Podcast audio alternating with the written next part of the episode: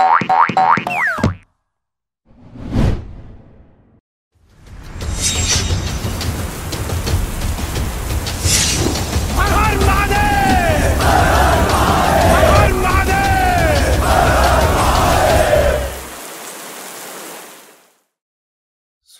चालून आलेल्या अफजल खानासारख्या बलाढ्य सरदाराला महाराजांनी यमसदनी धाडलं आणि त्याच्या मागोमाग आदिलशहाचे काही किल्ले जिंकून घेतले.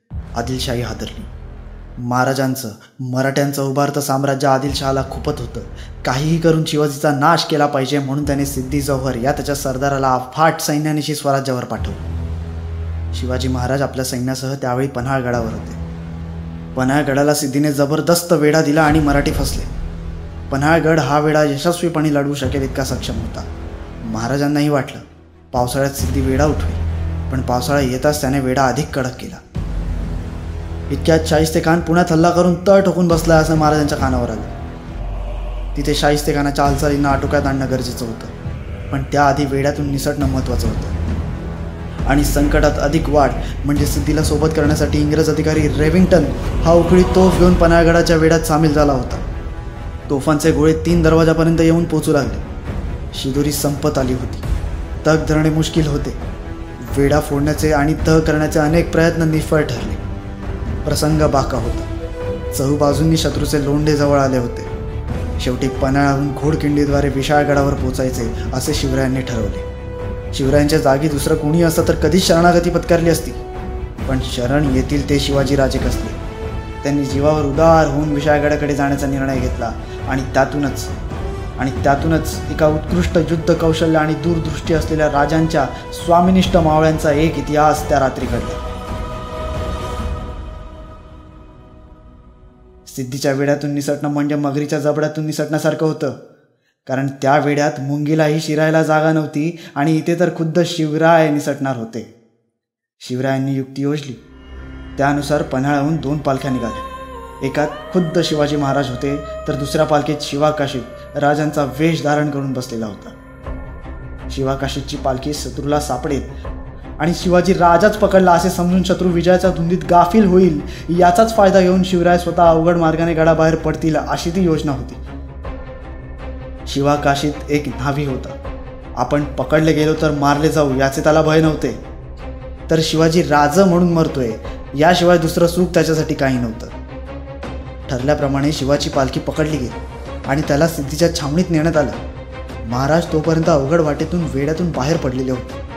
शिवाचा डाव उघड झाल्यावर आपली फसवणूक झाली हे सिद्धीला समजले. त्याने शिवा काशीला मारून टाकलं. महाराजांसाठी शिवाने बलिदान दिलं. संतापलेल्या सिद्धीने आपल्या सिद्धी मसौद या सरदाराला दहा हजार सैन्यासोबत महाराजांच्या पाठीवर पाठवले. जुलै महिन्यातले मुसळधार पावसाचे दिवस होते.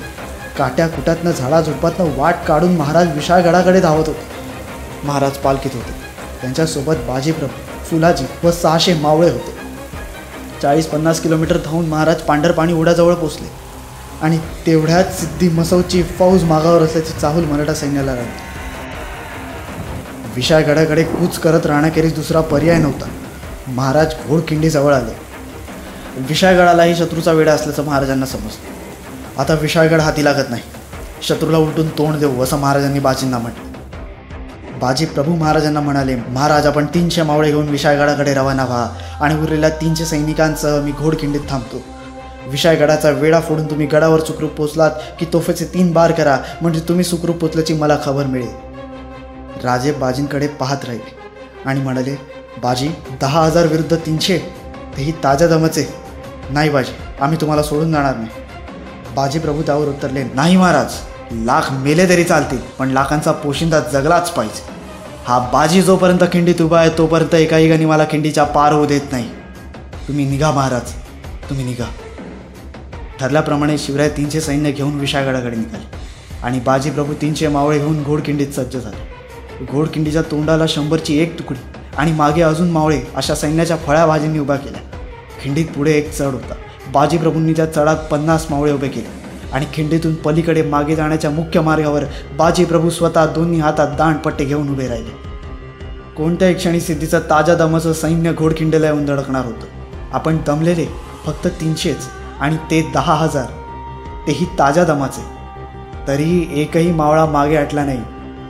राजांसाठी लढायचं स्वाभिमानासाठी लढायचं स्वराज्यासाठी लढायचं हे एकच ध्येय त्यांच्यासमोर होतं.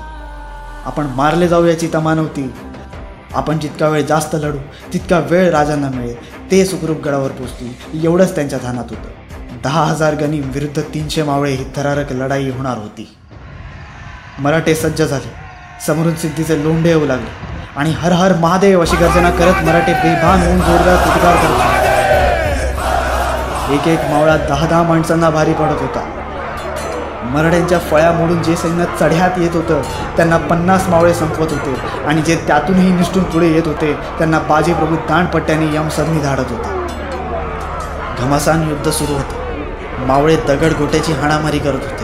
कित्येकांची डोकी फुटली शत्रूवर वाळ झाले. पहिली तुकडी नामोहरम झाली मागे हटली. पुन्हा दुसरी तुकडी खिंड चढू लागली. पुन्हा दगडकोट्यांची हाणामारी झाली पुन्हा तलवारीला तलवारी भिडल्या मराठे बेभान होऊन लढले. तीही तुकडी नामोहरम झाली तीही तुकडी मागे हटली. फक्त तीनशे मावळे त्या दहा हजारच्या सैन्याला झुकवत होते. सिद्धी सगळं बघत होता. त्याला कळून चुकलं की आपलं सैन्य मराठ्यांना मात तर देत आहे पण खिंडीच्या पलीकडे एकही जण जाऊ शकला नव्हता. त्याचं कारण काय? काय असावं कारण? म्हणून सिद्धीने नीट न्याहारून बघितलं. तेव्हा त्याला रौद्र रूप धारण केलेली भारदस्त शरीराची दोन्ही हातात दांडपट्टे घेऊन शत्रूवर तुटून पडलेली एक मुद्रा दिसली. ती मुद्रा होती नरवीर बाजीप्रभू देशपांडे यांचीच. शत्रू घोडखिंड ओलांडायला जवळ येत होता. बाजीप्रभू घराघरा दाणपट्टा फिरवत होते. मुंडक धडापासून वेगळं करत होते. सपासप वार होत होते. बाजींच्या देखील अंगावर वार झालेले होते. पण तरीही बाजी दाणपट्टा घेऊन बुरुजासारखे उभे होते आणि खिंड ओलांडायला देत नव्हते. तिकडे शिवराय वारासारखे धावत तीनशे मावळ्यांचा विशाळगडाजवळ पोचले. तिथेही शत्रूचा वेढा होता. महाराजांना वेढा फोडून विशाळगडावर पोचायचे होते आणि तिथे महाराजगडावर पोचेपर्यंत बाजींना सिद्धीला अडवून ठेवायचे होते. महाराज विशाळगडाच्या लढाईत गुंतले आणि इथे बाजी रक्ताने न्हावून निघाले. पण तरीही पण तरीही एकही शत्रू त्यांना ओलांडून पुढे जाऊ शकत नव्हता. इतकी अफाट शक्ती होती बाजींमध्ये आणि त्याहून जास्त त्यांची स्वामीनिष्ठा सहा तास झाले सात तास झाले आठ तास झाले मराठे लढतच होते. पोटात अन्न पाणी नव्हतं. कित्येक घायाळ झाले कित्येक जखमा झाल्या कित्येक संपले पण मराठे तरीही लढतच होते. सिद्धीने संतापून शेवटी बंदूकवाला इंग्रज बोलावला आणि त्याला बाजींवर नेम लावायला सांगितला. बाजींच्या अंगावर अशी एकही जागा नव्हती की जिथे जखम नव्हती. तरीही बाजी संपूर्ण जोशाने आवेशात लढत होते. त्या इंग्रजाने माचीवर चढून बाजींवर नेम लावला आणि बाजींवर गोळी झाली गोळी सू सू करत बाजींच्या छातीवर लागली बाजी जमिनीवर कोसळली. पण विशाळगडावर तोफांचे बार अजून वाजलेले नव्हते. विशाळगडाच्या दिशेने पाहत स्वतःशीच म्हणाले जोपर्यंत बार ऐकत नाही तोपर्यंत मरणार नाही. आणि पुन्हा दाणपट्टा घेऊन शौर्याने शत्रूसमोर उभे ठाकले शत्रूचे मुंडके आणि दाणपट्टा अशी लढाई चालूच होती. त्यांचे सारे लक्ष तोफांच्या आवाजाकडे होते. इतक्यात इतक्यात तोफांचे तीन बार बाजींच्या कानावर पडले. बाजी धाडकन जमिनीवर कोसळले. आणि महाराज गडावर पोचले. मी माझी चाकरी बजावली. असं म्हणून त्यांनी प्राण सोडले. तीनशेपैकी चाळीस पन्नासच मावळे शिल्लक राहिले असतील. महाराजांना ही बातमी समजली. त्यांनाही खूप दुःख झाले. महाराज म्हणाले बांधलाच्या लोकांनी युद्धाची शर्त केली.